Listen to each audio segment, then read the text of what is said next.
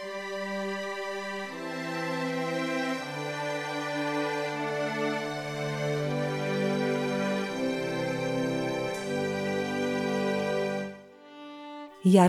Bán Ježišové podobenstvá Kristové podobenstvá sú perlou nielen svetovej biblickej štilistiky, ale aj svetovej literatúry a zostanú vzorom po stránke obsahovej i formálnej. Sú to obrazy zo života alebo prírody, ktoré Ježiš Kristus použil na zobrazenie alebo vysvetlenie nadprirodzenej pravdy – sú ako zrkadlá, v ktorých vidíme Božiu pravdu tak, ako je a pomocou ktorých začíname chápať pravý zmysel pravdy, ktorá je ináč ťažko zrozumiteľná. Preto aj Matúš píše, toto všetko hovoril Ježiš zástupom v podobenstvách. Bez podobenstva im nehovoril nič, aby sa splnilo, čo predpovedal prorok. Otvorím svoje ústa v podobenstvách Vyrozprávam, čo bolo skryté od stvorenia sveta. Matúš 13, 34, 35 pre porovnanie Žalm 78, 2. Ak nám teda Kristové podobenstva podávajú pravdu, bolo by škodou, ak by sme ich nepoznali. Vyučovací cyklus Ježišové podobenstva Jaroslava Bána je rozdelený do 18 podobenstiev – pre vás, milí poslucháči, ktorí ich budete počúvať v podaní autora, nech padnú do dobrej zeme. Matúš 13, 8 Milí poslucháči a priatelia Rádia Pokoj, pozývame vás počúvať vzdelávací cyklus Jaroslava Bána o podobenstvách. Dnes si môžete vypočuť druhé podobenstvo, horčičné zrnko a kvas. Prajeme vám ničím nerušený a požehnaný čas.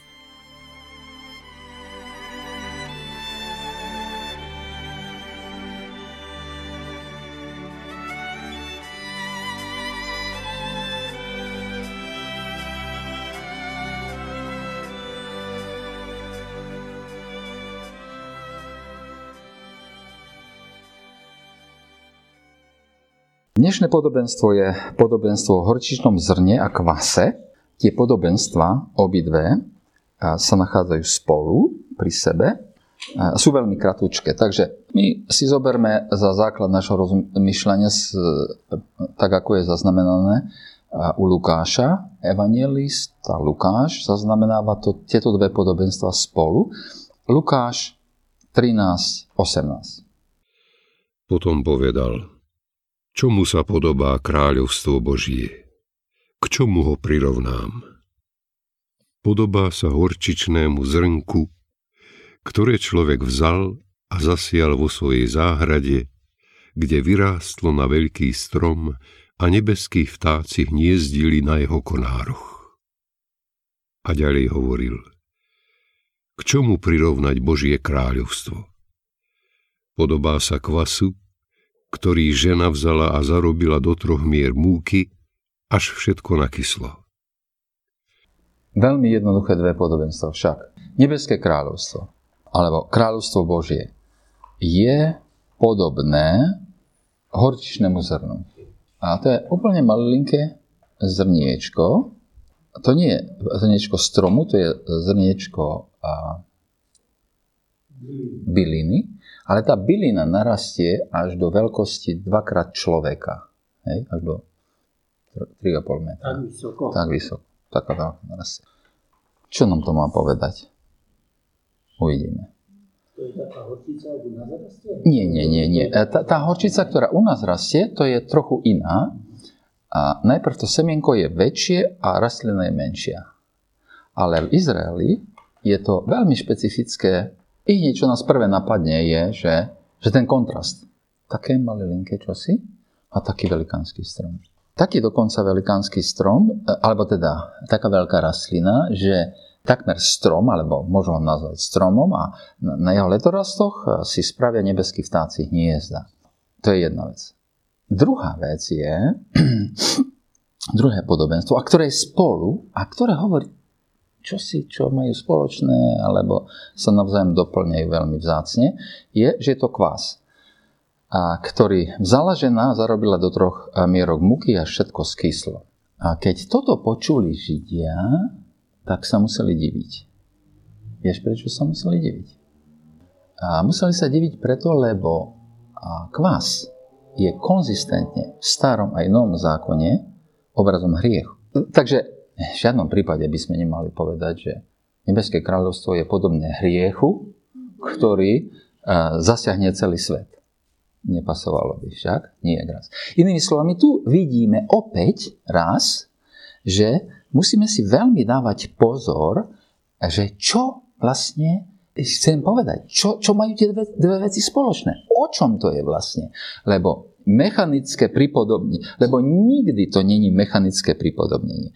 A keby sme urobili mechanické pripodobnenie, tak je prvé, čo urobíme, urobíme takú chybu, že je to presne na to urobené, aby sme ničomu nechápali. Lebo to je pán Ježiš tak povedal. Nie, že by sme chápali, ale aby nechápali, hovorí pán Ježiš, pretože hovorí v podobenstvách. Takže rozmýšľajme teda spolu o tom, že čo to čo to sú tie dva podobenstva? A čo majú spoločné? A ešte k nebeskému kráľovstvu. A nebeské kráľovstvo, tých podobenstvách o nebeskom kráľovstve, to je celá celých tých e, podobenstvách z Matúšovho Evanielia, sa jedná nie len o samotné kráľovanie Pána Boha, jeho vládu, ale jedná sa o všetky veci, ktoré súvisia s nebeským kráľovstvom. Hej? Čiže to je taký širší pohľad na to, čo to znamená. V každom prípade ale nesmieme ujsť od toho, že nebeské kráľovstvo je tá panujúca moc. Hej? To ako, ten, tento princíp ako nesmieme minúť. Dobre, takže aby sme, aby sme rozumeli tým dvom podobenstvom spolu, tak ja urobím taký kratučký úvod do toho, to podobenstvo je, to, tie dva podobenstva sú založené na kontrastoch. A pán Ježiš chce povedať, aj, aj, aj ho hovorí sám, aby sme rozumeli v kontraste, čo to znamená. A ja by som to vysvetlil asi takto, že kresťanstvo je obyčajne vnímané ako kultúrny alebo intelektuálny postoj, alebo náboženský postoj, alebo pozícia, alebo stanovisko. Niektorí dokonca povedia, že že hociaká viera, nielen kresťanstvo, je nejaký súbor kultúrnych alebo filozofických myšlienok.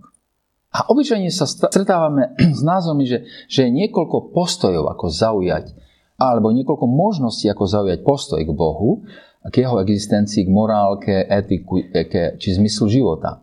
A takých postojov je vraj veľa, preto je veľa náboženstiev a kresťanstvo je vraj jedno z nich niektorí aj kresťania a pristupujú ku kresťanstvu ako ku šatám. Šaty majú zakrývať nedostatky človeka a ukázať jeho prednosti.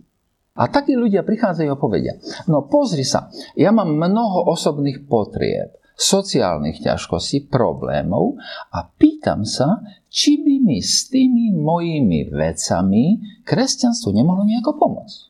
Toto sa mi na kresťanstve páči, toto sa mi nepáči na Biblii a s týmto súhlasím a s týmto nemôžem súhlasiť. Najzaujímavejšie je, že, že tento postoj je tak rozšírený, že ľudia, skutočne príbeh, ľudia sa rozprávajú o tom, čo bolo na kázni. Pár minút po kázni. S týmto súhlasím, s týmto nesúhlasím. S týmto súhlasím, toto nie je správne. A mnohí, a mnohí práve takto pristupujú ku kresťanstvu a dokonca chodia do kostolov, robia náboženské obrady a kvôli tomu sa považujú za kresťanov. A Apoštol Pavel ale povie, Božie kráľovstvo nespočíva v reči, ale v moci, ale v moci Božej. 1. Korintianom 4, 4, 20. Božie kráľovstvo nespočíva v reči, ale v moci. A zdá sa nám to samozrejme. A vôbec to nie je samozrejme. Apoštol Pavel nás varuje, že je možné prijať za svoj postoj, alebo taký princíp, že Božie kráľovstvo to, to sú iba pozície, reči, slova. A mnohým sa zdá, že je dobré, že sa stávame kresťanmi, keď, sa, keď povieme, no, túto myšlenku prijímam. Prijímam tento názor. Prijímam názor o tom, že Pán Ježiš za mňa zomrel. Že v jeho obeti som, a, som bol zachránený. Že zomrel na miesto mňa. Veľmi zvláštne je, že je dokonca možné veľmi dobre rozumieť kresťanským postojom, dobre rozumieť kresťanskému učeniu, dokonca s nimi súhlasiť, dokonca je ich možné brániť pred tými, čo s nimi nesúhlasia a pritom nebyť kresťanom. A všetko toto je možné a pritom neprijať ich, ako oni skutočne sú. Neprijať moc, minúť sa moci Božieho kráľovstva. Ak hovoríme o Božom kráľovstve, tak hovoríme o moci Božieho kráľovstva. Apoštol Pavel nepovie, že nehambím sa za evanelium, lebo ono je veľká myšlienka. Apoštol Pavel povie, že nehambím sa za evanielium, lebo je ono mocou Božou pre spásu. Ja, ja samozrejme nechcem povedať, že kresťanstvo nie je názor, že nie je postoj. Samozrejme, že kresťanstvo má názor na mnoho vecí. Vlastne na drvivú väčšinu vecí. Tie názory sú nadčasové, revolučné a také super, že skutočne a nejako inač neprišli na tento svet jednoducho sú Bohom dané. Samozrejme, že kresťanstvo to sú aj jedinečné myšlienky. A, že kresťanstvo to je aj dobrá, super filozofia. Ale nezostáva pritom iba. Podobenstvo o horčičnom zrnku a kvase sú podobenstva o moci Božieho kráľovstva. Pričom Pán Ježiš nás chce upozorniť na rysy, na prejavy, na vlastnosti tej moci. Pán Ježiš nás chce upozorniť, učiť o dvoch špeciálnych prejavoch tej moci, ktorou, ktorou Božie kráľovstvo je. Božie kráľovstvo je moc života a moc rastu. Božie kráľovstvo je moc na život, to je horčičné zrno, a Božie kráľovstvo je moc pre rast. Ten kvás zoberie tú múku s vodou a kompletne ju prerobí. Kompletne celú. Tam je dokonca také, že text, myslím, že je to u Matúša, že tri miery múky a to, že koľko to je, tak v komentárov som našiel, že to je strašne veľa, že to je takmer 50 litrov toho cesta. Všetko je prerobené. Všetko, kompletne všetko. A obidve tie veci, zrnko aj kvas, majú spoločné živé šírenie sa. Inými slovami povedané, je to život, čo sa šíri, život, čo rastie. A je možné, ale to nie som si istý, a je možné, že práve preto pán Ježiš učí alebo hovorí tieto dva podobenstva spolu. A zvláštne na, tom živote, čo sa šíri, čo rastie, je, že v obidvoch prípadoch nie je to šírenie sa explozívne, naopak, dlho je skôr skryté, ale nakoniec je zjavnené a nespochybniteľné a presahuje každé očakávanie človeka. A to je veľmi ťažko porozumieť. Pán Ježiš nám neza, nezanechal jedno jediné slovo zbytočné z jeho učenia. Ani jedno jediné. Keď som kedysi dávno, dávno dostal takú jednu krásnu knihu, že slova pána Ježiša, tak e, som si dal záleží na tom, by som išiel a slovo po slove, všetko, každé jedno slovo, ktoré pán Ježiš povedal, aby som sa v tom rozobral, aby som to pre seba rozumel. A vtedy som si uvedomil, nie, pán Ježiš nepovedal jedno jediné zbytočné slovo. Jedno jediné zbytočné slovo. Takže aj toto je veľmi, čo si veľmi vážne. Podobenstvo o horčičnom zrnku je podobenstvo o Božom kráľovstve ako moci nového života a podobenstvo o kvase je podobenstvo o Božom kráľovstve ako o moci rastu. Alebo ako Božie kráľovstvo rastie. Moci prerast.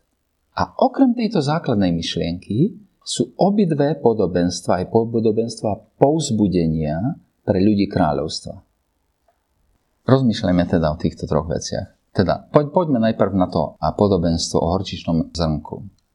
Malilinké zrnko je vložené do zeme, zrazu úplne zvláštne, vyklíči z neho nová rastlina, nový život, pričom to veľké a nové, čo vyrastá, je v ostrom kontraste s maličkosťou toho, toho zrnka.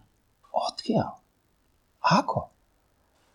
To zrnko samotné, akokoľvek je maličké, je zdrojom nového života, už inak organickej zeme. Marek píše, že to zrnko bolo vložené do zeme a Matúš píše, že bolo vložené na poli, zasiaté na poli a Lukáš, že človek ho vrhol do svojej záhrady. V každom prípade to, to si neprotirečí. To sú tí isté e, veci. Jednoducho, zem, pôda je miesto, kde to, kde to zrnko ide raz. Pričom a veľmi dobre rozumieme, že zem, pôda je už sama o seba plná organického materiálu. Ale z hľadiska rastlinného života je nedostatočná pre život tam musí byť to zrnko. Lebo ináč, ten život, ktorý tam je, je smrť, skutočne je to život. A tam je plno baktérií, mikróbov a, a ja neviem čo, všetkého. Ale z hľadiska rastlinného života, z hľadiska toho, tej vyššej formy života, to je niečo mŕtve. To je ako, ako keď, ako keď Apoštol povie je o nás, o, o ľuďoch, že, že sme mŕtvi vo vinách a hriechoch. No žijem, no žijem, ale ten život, ktorý ja žijem bez Pána Boha, je mŕtve jak tá zem a musí byť vložené do, do tej zemi zrnko, ktoré pôsobí nový život. A byť kresťanom, byť občanom Božieho kráľovstva, to je mať nový život. Mať moc pre nový život. Byť kresťanom to nie je iba názor či postoj. To je moc k novému životu, ktorý pochádza z Boha. Ale vždycky to zrnko je niečo, čo je, čo je zasadené, čo je, čo je mimo nás. Hej. Ten obraz o zrnku zasiatom do pôdy je jedinečný a, a majúci aspoň dva jedinečné významy. A ja sa teraz bližšie zastavím pri tom jeho význame, keď hovoríme o veriacim. Apoštol Pavel povie, Peter, prepáčte, povie, ste zroz, znovu zrodení nie z porušiteľného, ale z neporušiteľného semena, živým, väčšným Božím slovom Jakob sa pridá. Zo svojej vôle nás splodil slovom pravdy, aby sme boli ako prvotina jeho stvorenia. Jakub 1.18, to prvé bolo 1. Petra 1.23. Aj Apoštol Ján vie, že ak sa niekto nenarodí znova, nemôže uzrieť kráľovstvo Božie. To zrnko znamená narodiť sa znova.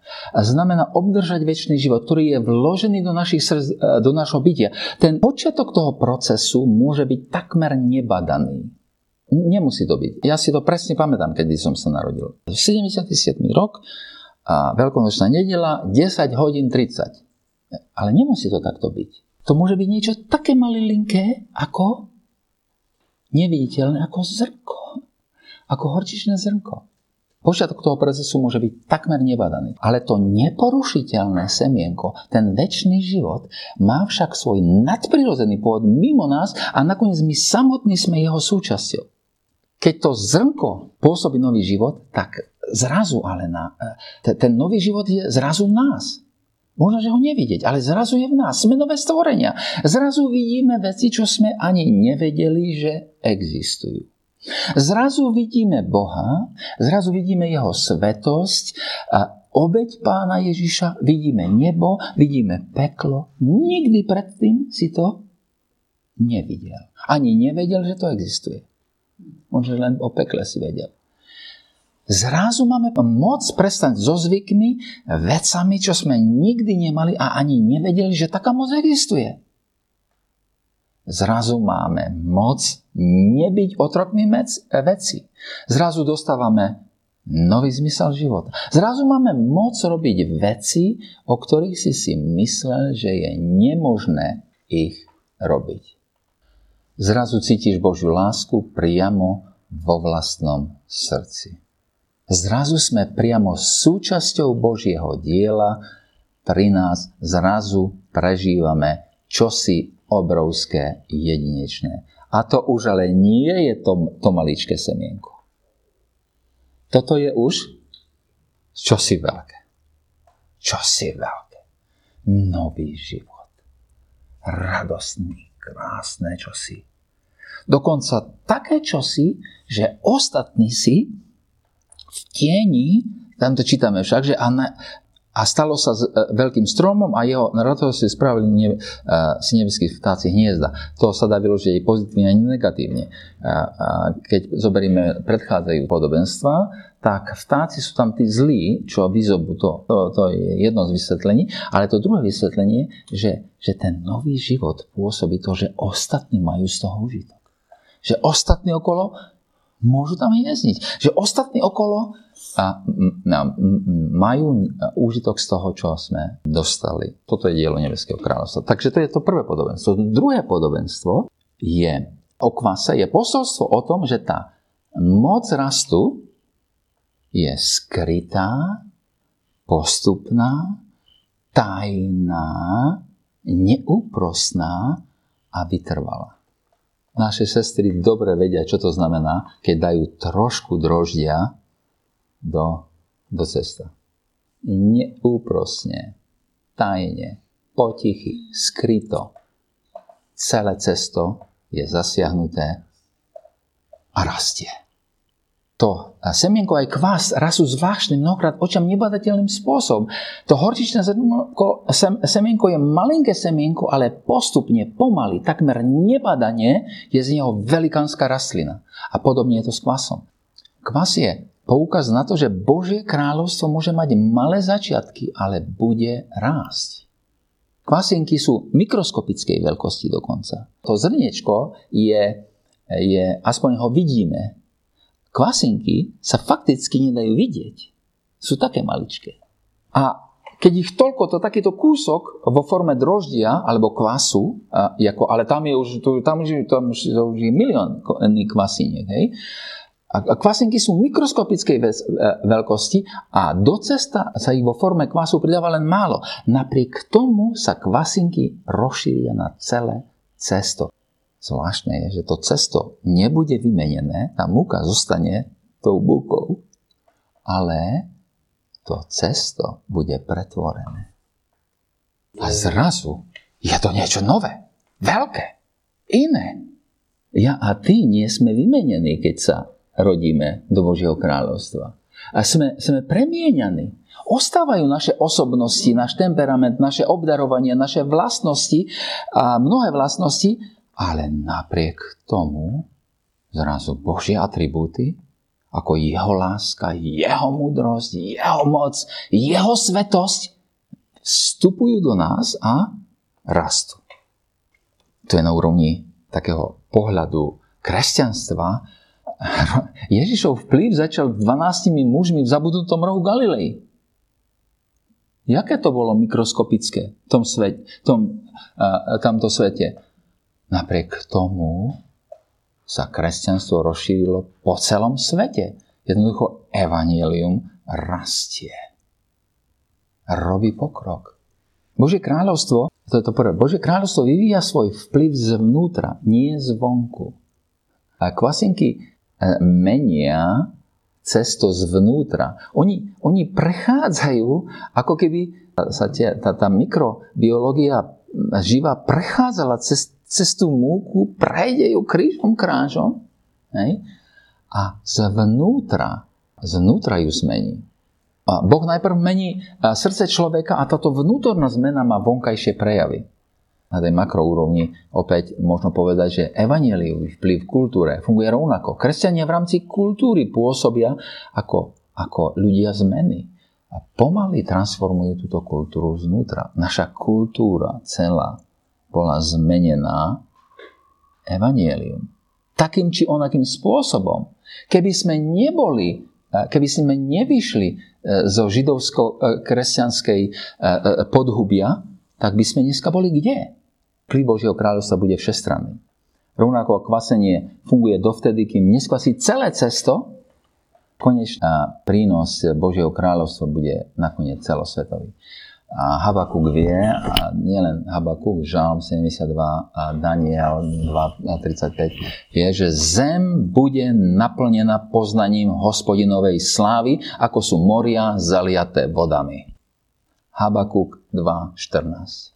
Hoci Božie kráľovstvo funguje neviditeľne, jeho účinok je evidentný pre všetkých.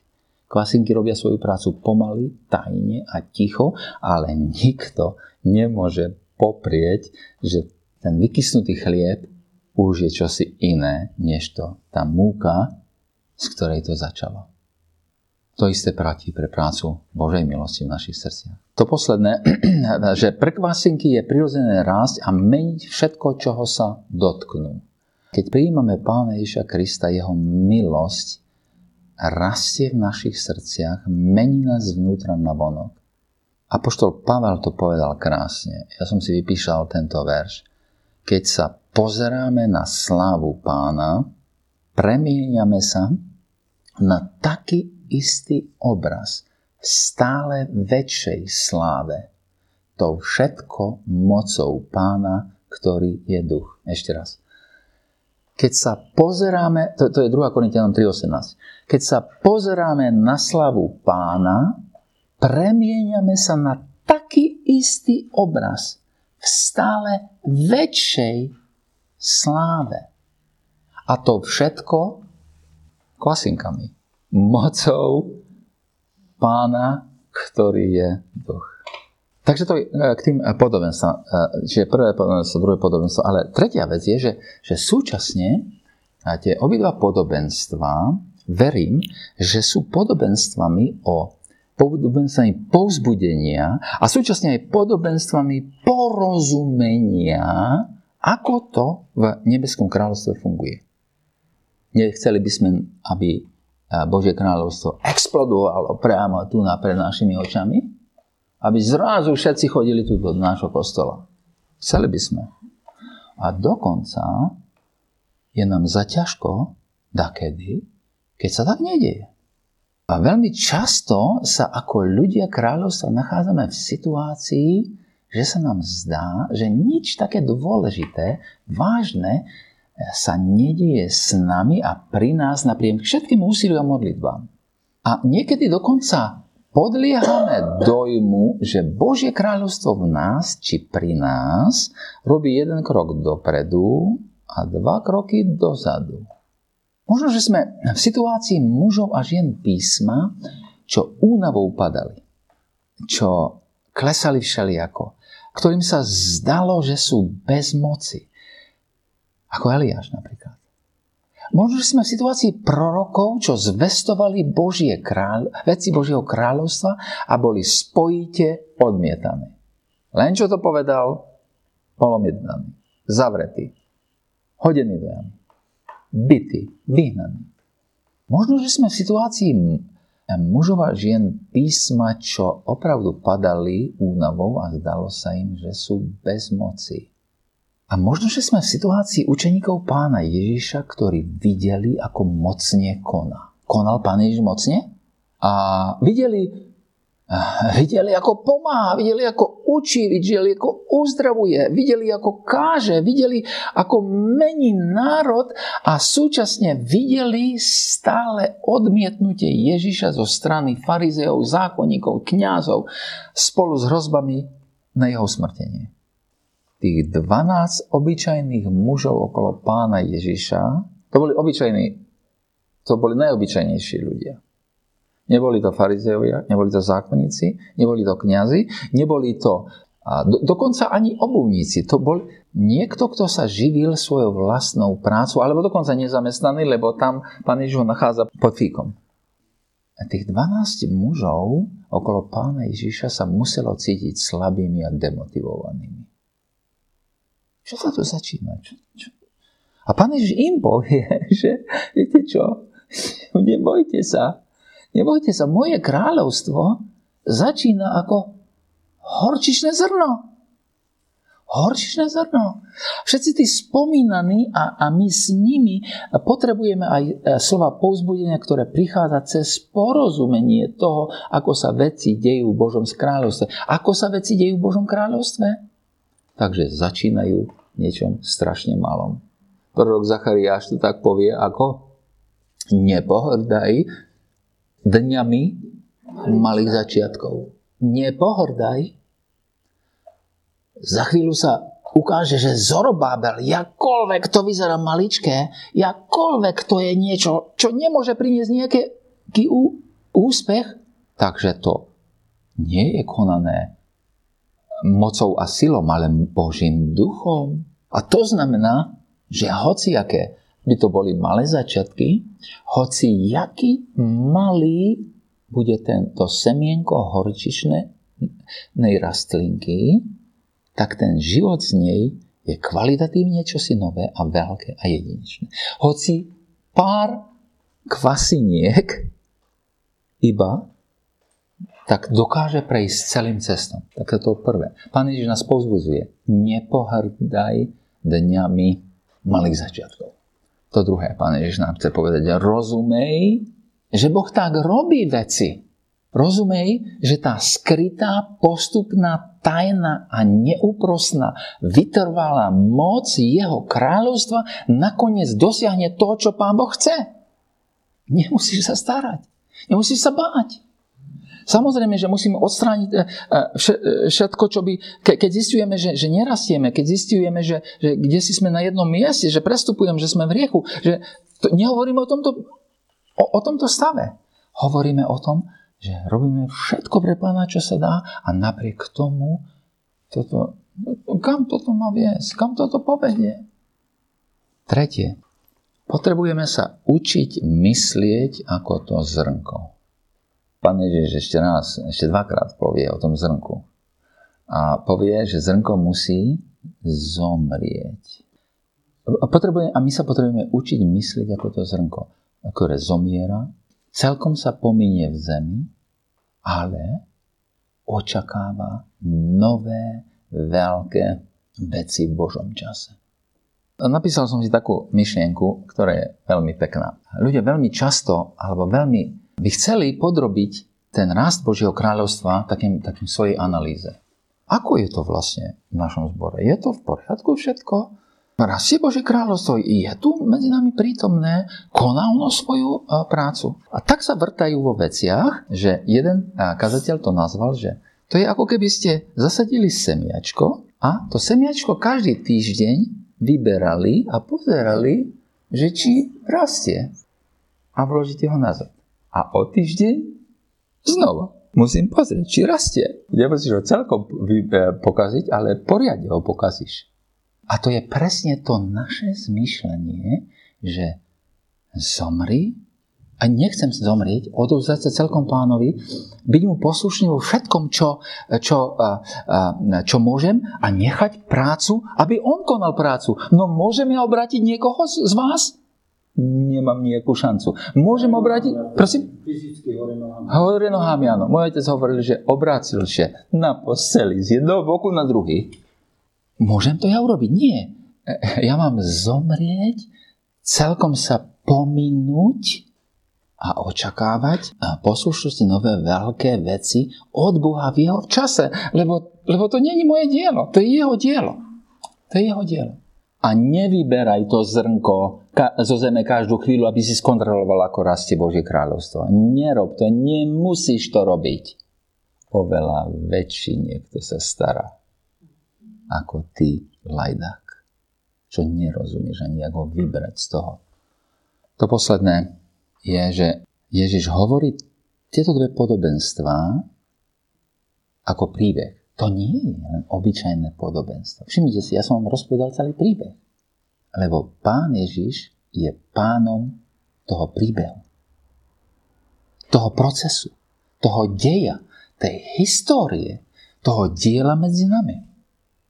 Zostáva nakoniec iba prianie, aby sme aby dal pán milosť každému jednému z nás, aby sme rozumeli, čo to znamená celkom konkrétne pre nás rast nový život pre nás, každého jedného konkrétne, a čo to znamená rast v tom novom živote. Tie dve veci sú jedna vec. Tie dve podobenstva, to je jeden príbeh o rastie na Kristovú podobu, o rastie tých Božích vecí v našich srdciach, nás, pri nás, skrze nás. Takže Pán Boh sám koná tú prácu, ktorú On chce konať svojim časom.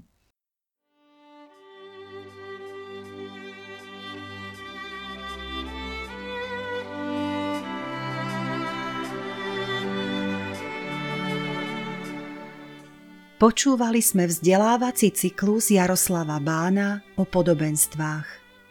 Zajtra v rovnakom vysielacom čase vás pozývame vypočuť si podobenstvo o nespravodlivom správcovi. So žehnaním a vďakou sa lúčime s vami, milí poslucháči. Do počutia.